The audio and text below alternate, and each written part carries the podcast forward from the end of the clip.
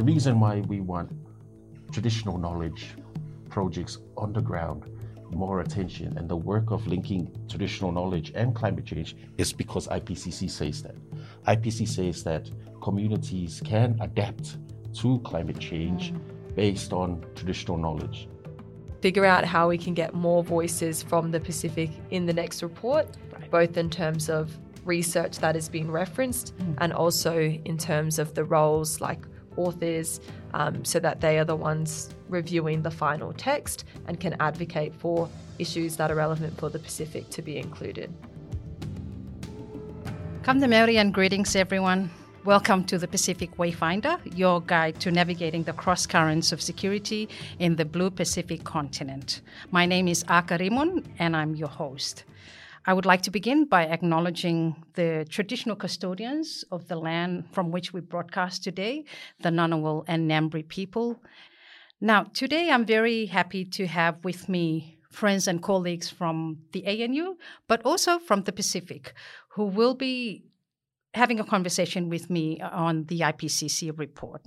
Let me introduce them to the far left. We have Salā Dr. George Carter, who is from Samoa, Kiribati Tuvalu, but who is also the director of the Pacific Institute here at ANU.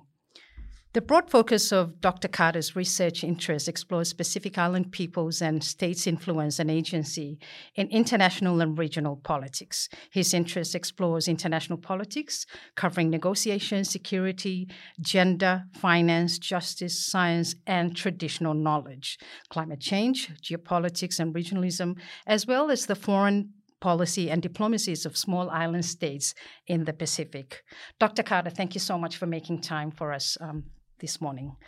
Now, right next to me, I want to introduce the beautiful Mahealani Delaney. Mahealani is the um, project officer for the IPCC Outreach in the Pacific ANU Institute for Climate, Energy, and Disaster Solutions. Mahealani moved to Canberra at the start of 2021 to pursue a master's in environment management and development here at the ANU, which she has obtained. So, congratulations on that. Exactly. And with both her parents being Papua New Guinean, she's always been passionate about working on solutions to the issues affecting the Pacific region today. Thank you for joining us also, Mahealani. It's a delight to have you join this podcast. Thank you, Akka. It's lovely to be here. Now, for th- our audience who have been following our discussions and conversations here on the Pacific Wayfinder, we covered in the previous weeks the um, analysis, if I may, of the IPCC report that was released in March. And in the first series, we had Dr. Henry um, Ivarature and Professor Mark Howden speak to us about the science of the IPCC synthesis report. In this podcast, I want us to narrow down to layman terms what the report means to our planet Earth, in particular to us in the Pacific. Let me kick off the conversation by asking you the question What are your initial thoughts on the report? What key features stood out for you, and why are these features critical for our Pacific, um, Blue Pacific continent? Yeah, Mark last week in the podcast went through kind of the more detail on the report, but the the overall message I find with a lot of the IPCC reports is that it's quite um, confronting at first. Climate change is absolutely happening now. It's getting worse. It seems with each assessment, um, as with this one. One of the findings that hit me was that the impacts are worse than they had previously assessed and what they had thought, um, and those impacts are already quite severe. So that was um, really disheartening. But on the same oh, on the other side of that, I guess, is that there's still a message of hope in the IPCC report and the fact that we do have all of the knowledge, resources, and tools available today to tackle the real key issues from climate change that we're facing um, is quite. I guess, uh, empowering to know that we can do that. The thing that's missing is that we're not taking the action that we know we need to take, and we're not taking it fast enough. Um, and that was kind of yeah my my initial thoughts on it. I might pass over to George and can talk about some of the further findings after. Malo soifua langia ma whaafatai lava aka molo introduction whatalo whatu fo malum whain whonga mai le nei por kalame. Thank you very much for the invitation to come and uh, give thoughts and ideas about uh, the IPCC report and also impact on the Pacific. Now, what the IPCC report speaks to what many in the Pacific uh, leaders, policymakers, uh, people in education uh, across the Pacific have been saying all along that the climate is in crisis. The climate crisis is here. It's not just something that's stated within political documents. It's not just something that's emphasized in national policy, but this lived reality is saying that the climate crisis is here. That the report, which compiles the science evidence in the last seven years, says that there are severe climate risks. And through global warming, that we've seen this urgency to try and limit uh, warming to 1.5 degrees. What the report also underscores is what we've been saying all along that there's widespread loss and damage, not just in the Pacific or with across small island states, but across the world. That it impacts uh, communities, countries, and regions through extreme weather events. Now we've seen this uh, uh, this year with Vanuatu with two tropical cyclones.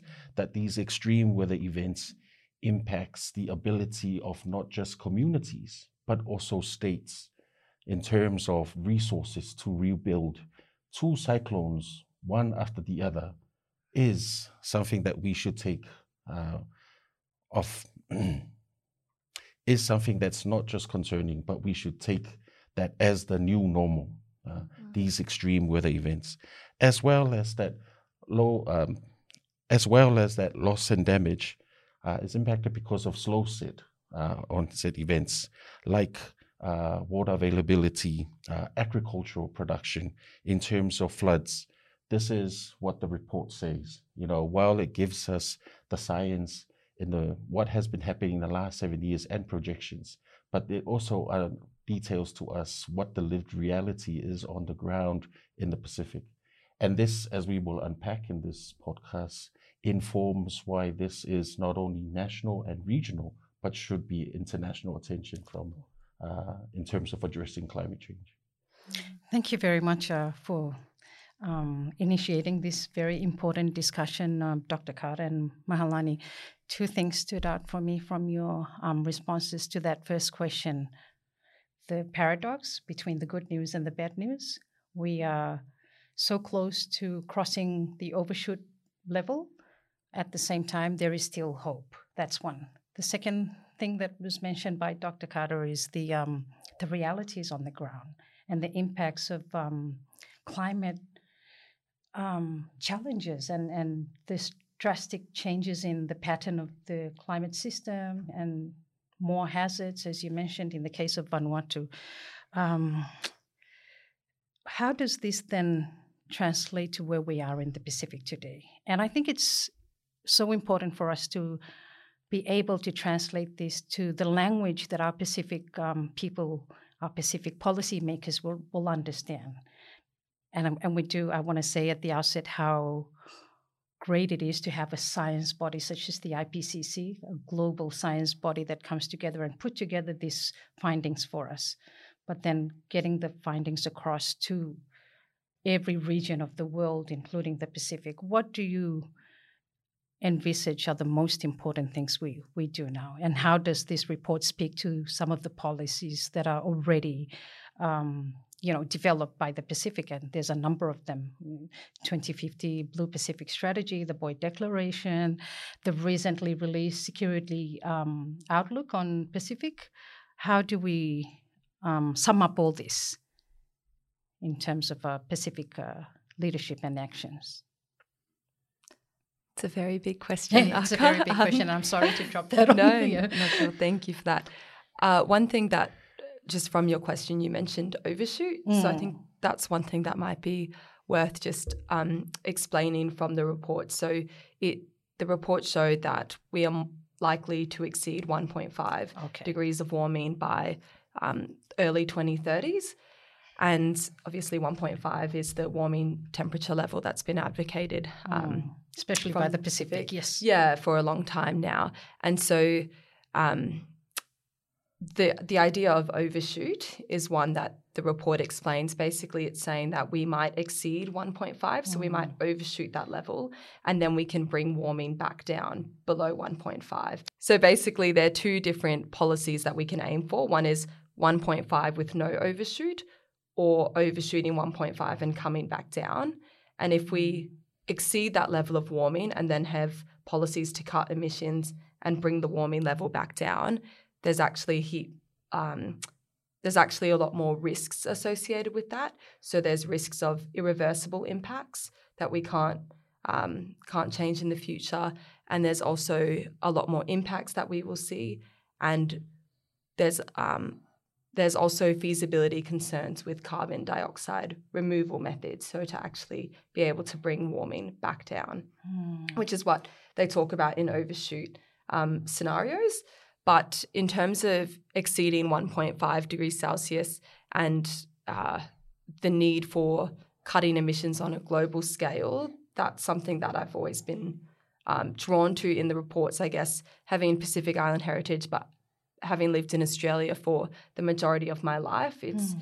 I kind of am drawn to that global side of the issue and the fact that the Pacific are a very, very small emitter in the grand scheme of things and historically. And so we really do have to rely on global cooperation and international mechanisms to make sure that we can cut emissions and keep them to 1.5. Um, so that's just on one aspect of the report. I might throw over to George on mm. your. Yeah. What the report also tells us uh, in terms of as we try to not only take it on board but uh, interpret uh, some of its findings is mm. that that uh, some of the most vulnerable populations and who have contributed the, least um, are the ones who are disproportionately affected. And we say that, uh, as Mahealani alluded to, the Pacific you know, contributes no less than more than 0.0 uh, of, um, and I can be corrected on this, um, to greenhouse gas, uh, global greenhouse gas emissions. That said, um, as the report have said, that uh, uh, damages and deaths from floods, droughts, and storms all around the world are now 15 times stronger. That we are also seeing that in the Pacific.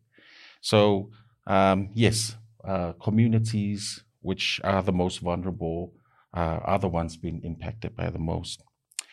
It also tells us that adaptation is a solution uh, and that resilient development is the, is important, and that has been a part of the benchmark in terms of uh, not only community, national, and regional responses, but the report also tells us there's a lot of maladaptation, and I think uh, Mahealani can allude, uh, sort of, will touch upon this in terms of projects that have an unintended outcome. And again, I'll leave this to Mahealani to talk about this. But it's important for us to yes, there has been a lot of work, but the report also saying that there's a lot of these uh, cases of maladaptation. Uh, the report also says there needs to be a lot more done in terms of financing. Well, uh, we finance has been made available through international commitments and through the various different work of donor partners. It's still not enough for to um, assist or work with countries in the Pacific to adapt to these uh, growing number of changes, um, which the report also says. The Australia Pacific Security College aims to strengthen our blue Pacific continent through learning, policy engagement, and regional collaboration. You can follow us on Facebook, Twitter, and LinkedIn, and find our library of research, blogs, podcasts, and videos on our website, pacificsecurity.net. Our podcast, The Pacific Wayfinder, brings together leading voices on our shared security challenges. Stay up to date on the latest thinking on Pacific security and subscribe to the Pacific Wayfinder wherever you get your podcasts. I think you underscored a very valid point about the Pacific contributing. And if I hear correctly, I think it's also written um, clearly in the report that the Pacific contributes below 0.05 degrees yeah. of total oh, emissions. 0.05%. And I think th- and that's a combination of all small island developing states. Okay. So that also includes, you know, from the Caribbean. So it would likely be lower than that number. Okay, yeah. And now we're in this episode, we're trying to focus on next steps, way forwards for the Pacific. So I want to um, take a turn on our discussion and look at implementations in, in the Pacific. And can you help us understand, uh, Mahealani, the work of the IPCC in translating this very scientific report, but important uh, report for, for our region? How is some of the work at the IPCC reaching out to some of the issues and, and adaptation and mitigation efforts on the ground? Sure.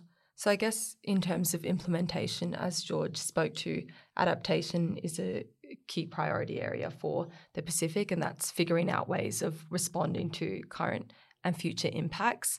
Um, and the report is very technical, and it does, though, do a good job of outlining what adaptation measures have worked to date um, and what is likely to work in the future, and kind of what needs to be in place in terms of governance um, and policies to support those adaptation measures.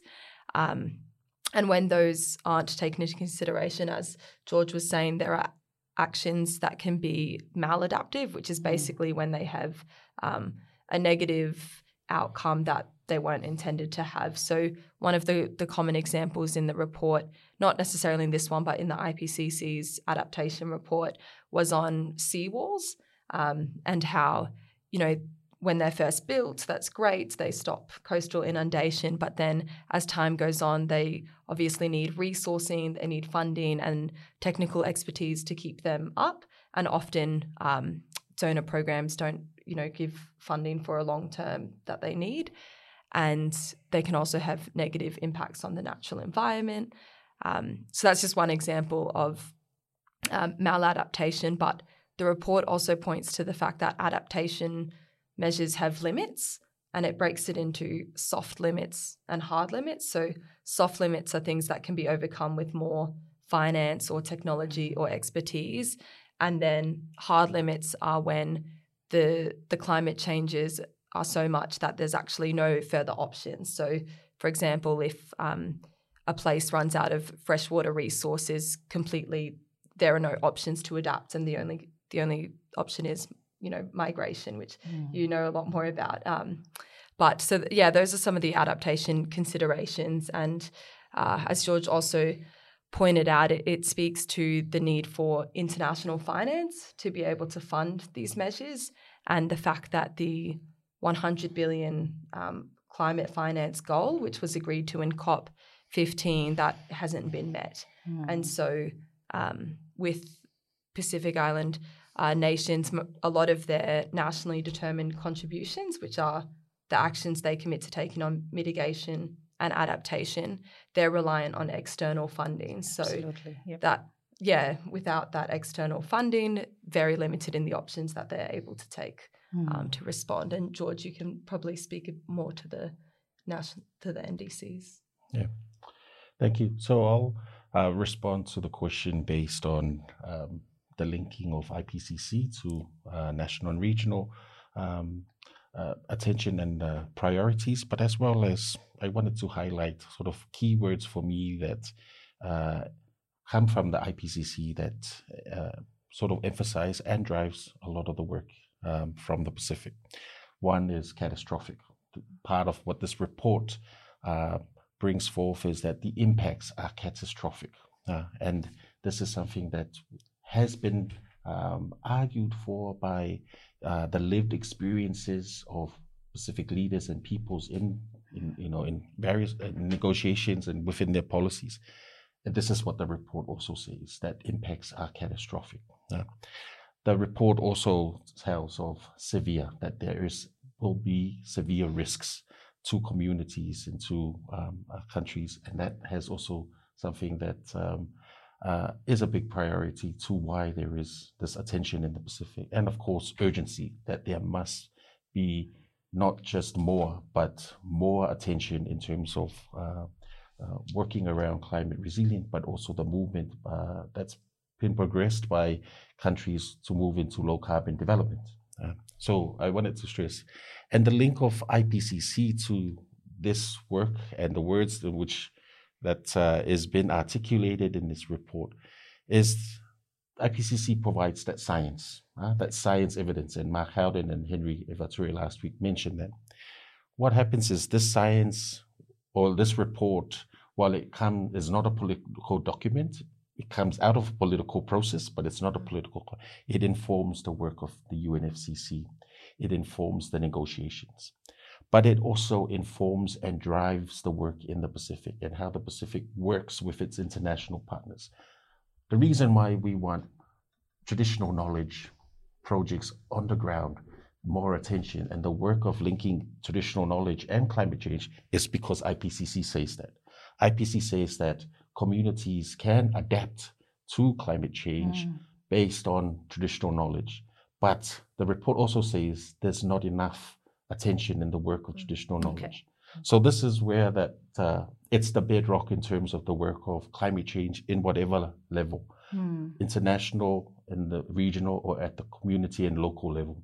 We say this big IPCC report says we need more attention in the work around loss and damage. This is how it's based, right? Mm. So that's the um, how it's been and, and where it will grow. And so some key documents around or, or, or frameworks in which the Pacific operates and how this translates into policy. Of course, number one is this new vision around the Blue Pacific, right? Blue Pacific identity is fundamental because it talks, and it's a con- continuing legacy of uh, the region's countries, uh, uh, and as well as organization working in a collaborative and coordination, not just for security, but also in climate change. So that's mm. important. Of course, we know that the Blue Pacific Framework, or 2050 framework, speaks to this importance of the attention on climate change. In the technical side, the IPCC informs the work of organizations like SPREP, Secretariat Pacific Regional Environmental Program, as well as SPC, the Secretariat of the Pacific Community, as well as all other CROP agencies and NGOs and civil society and universities like University of South Pacific. These organizations uh, uh, use the scientific report to inform uh, and also map the trajectory of their work in the coming years. So it's in, that's the sort of um, um, connection, but it's not the only report, hmm. right? Um, and it's fundamental to understand that it's an important international document that frames the urgency that's needed by all countries uh, and if we don't do that because of severe risks, and if we don't do that, we say that there's a lot of, uh, we understand the catastrophic impacts it has on communities. So that's that link, hopefully, in that five minute mm-hmm. tries to map, sort of map out why this document is important. But of course, um, and we can explain, go into a little bit more is uh, how to implement that on the ground. Yeah, thank you. That that's a very um, useful insight, uh, especially in making that connection between the IPCC and the Pacific, and then the rest of the UNFCCC in terms of um, climate um, action and efforts. Um, I just want to go back to what you said, uh, George, earlier at the beginning of the conversation when you alluded to the um, leadership and the um, momentum, you know, of the work that the Pacific has done on raising the the profile of, you know, of climate change and the impacts it has on the region and the rest of the world. And, and now bringing into the discussion just just recently on the um, connection we make to IPCC.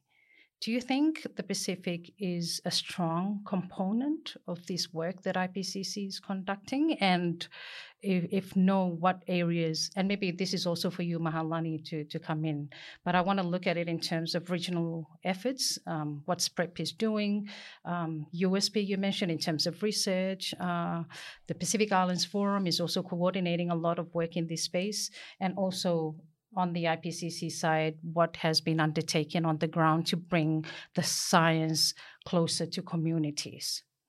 Mm. I, I,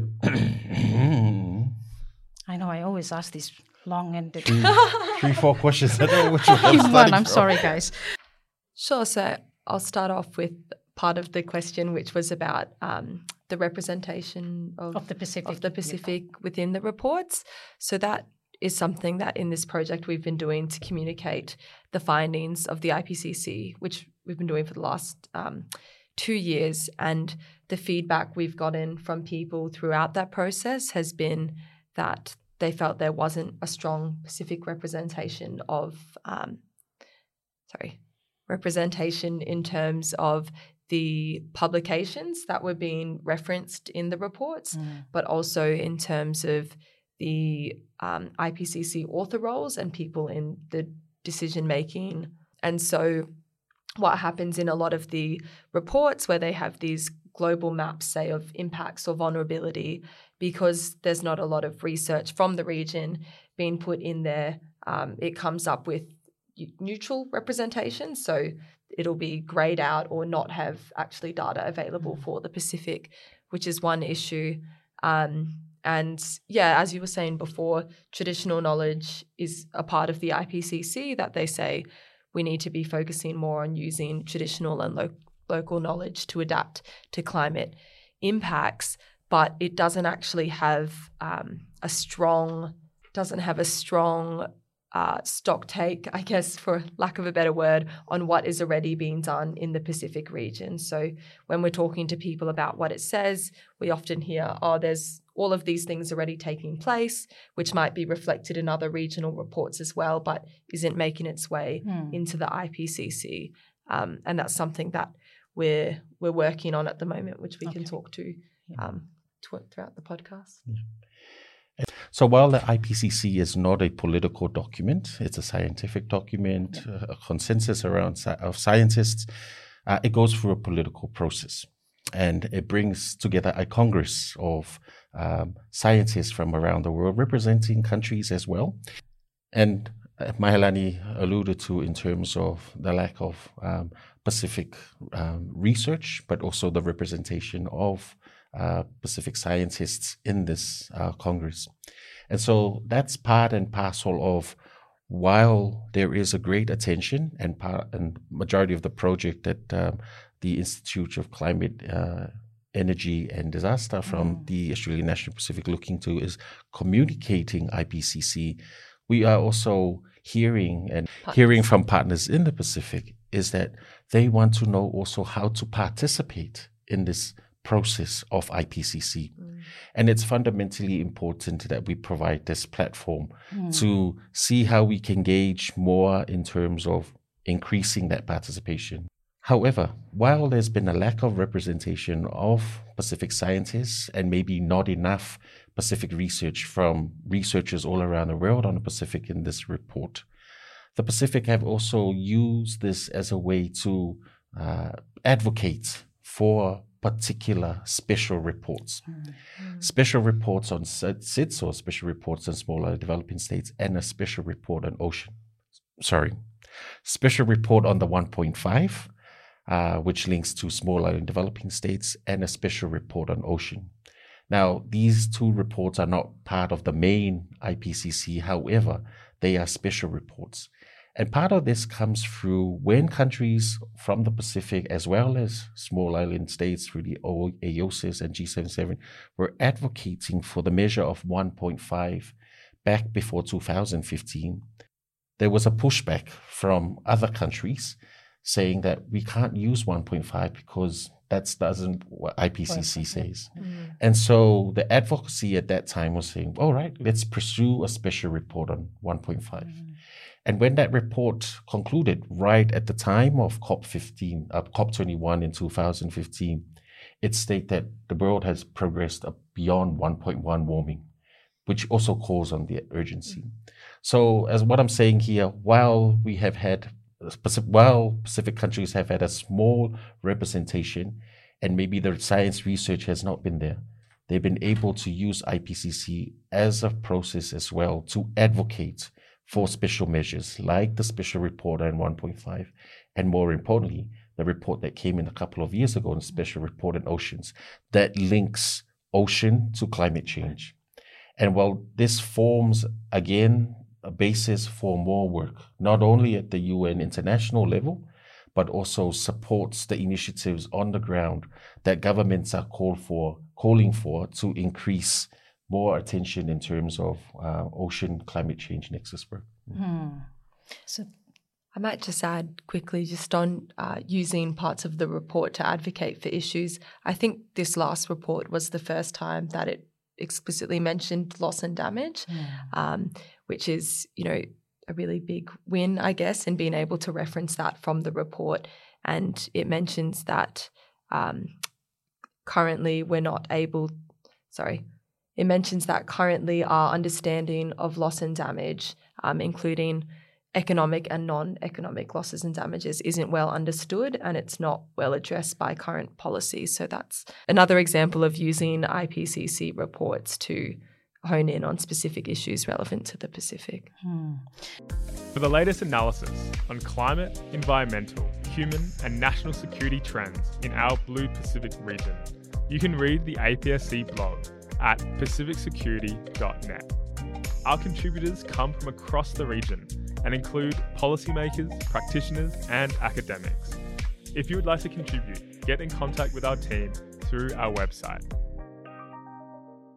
So that's interesting that you mentioned, um, Mahealani, the loss and damage. And I know that the momentum on this work has been built up over the f- last COPs. And last year it was uh, achieved when they finally included um, the text on loss and damage. What does that mean for us in the Pacific? So, I guess um, kind of separate to the previous COPs, which George can talk to um, a lot better, but it means because the IPCC reports are a key input into negotiations, into the international um, climate negotiations at COP, it means that any material in there has a lot of weight in negotiations. So you can use that new text on loss and damage to say, look, the IPCC have said that loss and damage isn't well addressed by current mechanisms, and then you can use that to advocate for stronger responses and stronger commitments at COP. And then I think the other part of your Hmm. question was referring to the the loss and damage agreement, which came out of COP twenty seven. Okay, so that's interesting, Mahealani, that you mentioned um, loss and damage. And I think it's one of the achievements of our Pacific region because it's been uh, the momentum for this work has been built up for some time until just last uh, year's COP. COP27, when this was finally agreed into, yeah, um, achieved at the at the meeting. Um, but I want to look. We've had a quite interesting um, conversation, beginning with the science, what the IPCC report says, and then narrowing down to how this translates to layman terms in terms of the Pacific. Um, but I want us to look in terms of next steps and where we are. And you mentioned that the national um, determined contributions from the Pacific are there in place. So every, everyone is tracking with their own progress um, towards this global um, commitment, right? Where does Australia fall in all this, if if I may ask?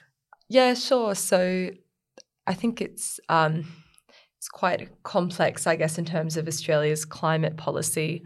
I think everyone probably has their own views of it. Um, in terms of linking it back to what the IPCC report says, so it says that the emissions from existing fossil fuel projects alone will exceed 1.5 degrees. So that means that not even approving new fossil fuel projects, we will already exceed 1.5. So if we think of that in the Australian context, um, we recently passed the safeguard mechanism amendments, which changed the amount. Um, well, it basically put a cap on a number of the largest polluters. So it means that a heap of new fossil fuel projects won't be able to go through. Mm. But at the moment, I think it's about 116 fossil fuel projects are being proposed.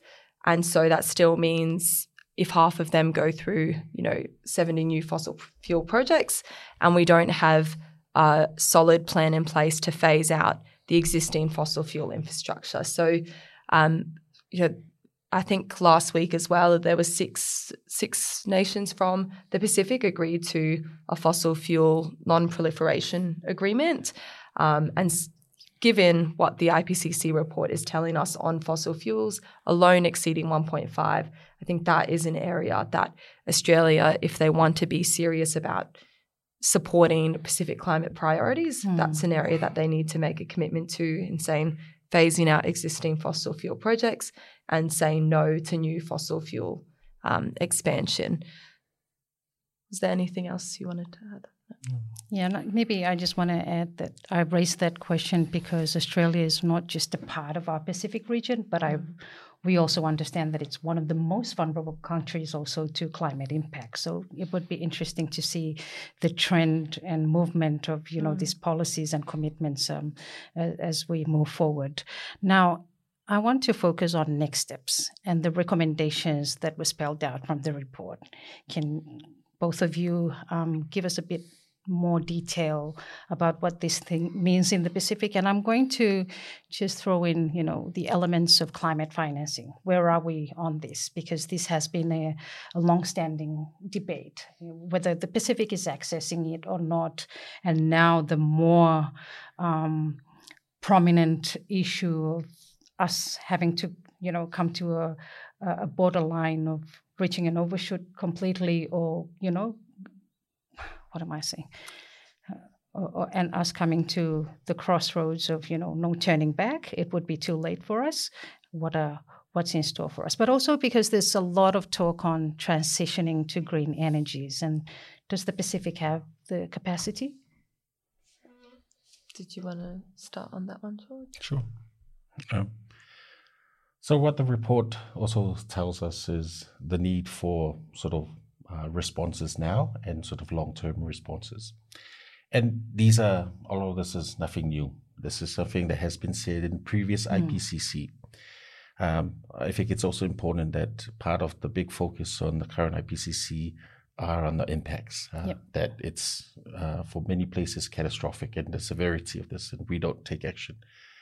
But there still are many things that need to happen. So, first is in terms of adaptation while there has been great progress in the work that has been carried out, as I've said earlier, the report tells us there are so many different gaps that still exist. Part of this is also continuous challenges. So, in places like things like maladaptation and also the increasing link to places that cannot adapt, mm. uh, where the issues around loss and damage will come through. What needs to be done there? More attention, of course, um, financing to support uh, these adaptations. In terms of mitigation, yes, there has been the attention to low carbon development, but all around the world. And we see this in through the NDCs of all countries now to try and find that year which they peak you know, their emissions. And it's not uh, it's not the same across the world. Mm. You know, we see that countries like China, like uh, India, still lag with emissions that will peak in the 2060, 2070. So we need those. And what the Pacific has been calling for is peaking of emissions immediately, mm. right, in 2025, 2030. So there is still that big gap in terms of mitigation. Um, but also in terms of financing, and that's where the $100 billion was there to support not only adaptation, but also mitigation. mitigation. Big gap there, still hasn't reached that $100 billion a year when we call for a war in Ukraine, countries are able to mobilize hundreds of million dollars in two, three months to support that initiative. I mean, to support that important cause. But when you say about the cause that we are all saying that all countries are impacted with, uh, not just countries, but even the private sector are still lagging in terms of its uh, support. And so the report also says an encouragement for not just governments, private sector, but across that there should be initiatives, increasing initiatives to call for more and finance and technology and the transfer of technology from um, uh, developed countries to a country like Kiribati or to a country like Samoa is fundamental for this transition. That technology uh, to respond to uh, these climate changes is made affordable, but also that can be utilized within uh, you know isolated islands and not just within the bigger economies. So that's something that's fundamental. But a part of that also is that cooperation, mm. not just between states or among states, but also with the private sector uh, to try and encourage uh, these big transitions. Now, those are the big ideas mm. that we have been working and living with in the last uh, decade or so. Yeah. But this, as the report is saying, this needs to be done more so now. The other thing that's also promising for me is the fact that this report also talks about uh, vulnerability, which communities are more vulnerable, or as well as um, the need to be more inclusive, uh, uh, and talks about uh, uh, equity.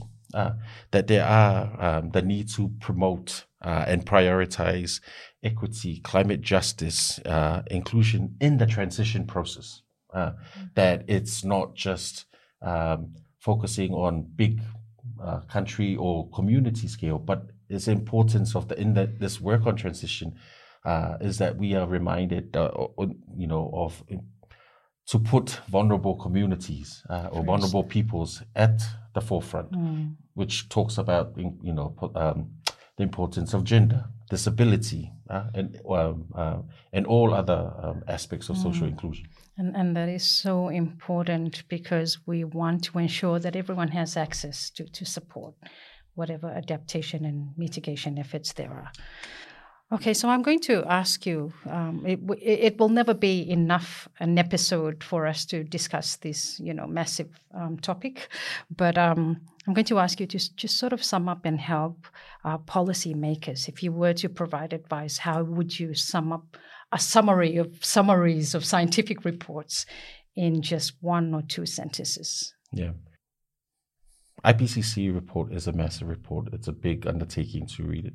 There are different services that are provided in terms of provided by universities, but also institutions that try and interpret the report. We cannot stress the importance of the link of this report to international discourse on climate change, the regional as well as national. There is a direct link. What we need to work more, and this is something that uh, many of us are passionate and uh, coming in meetings in next week in Fiji, we'll be discussing this, is how we make this accessible for everyone. Uh, and part of this is also how to participate in that mm-hmm. process. And part of that is that collaboration, uh, uh, but also the prioritizing the work and research coming out from the Pacific, not just through universities, but the work that the um, uh, national departments, national agencies, and local researchers are doing it. There needs to be a mechanism or platform that elevates this research.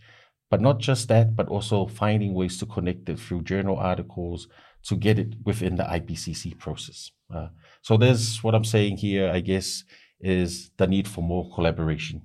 Uh, IPCC is not a report that others write on the Pacific, but something that the Pacific should be part of mm. uh, and should be leading also in these processes. As what we're trying to articulate, we have in the past had the opportunities in terms of this being possible, but we are also in a space that we can do more. Yep.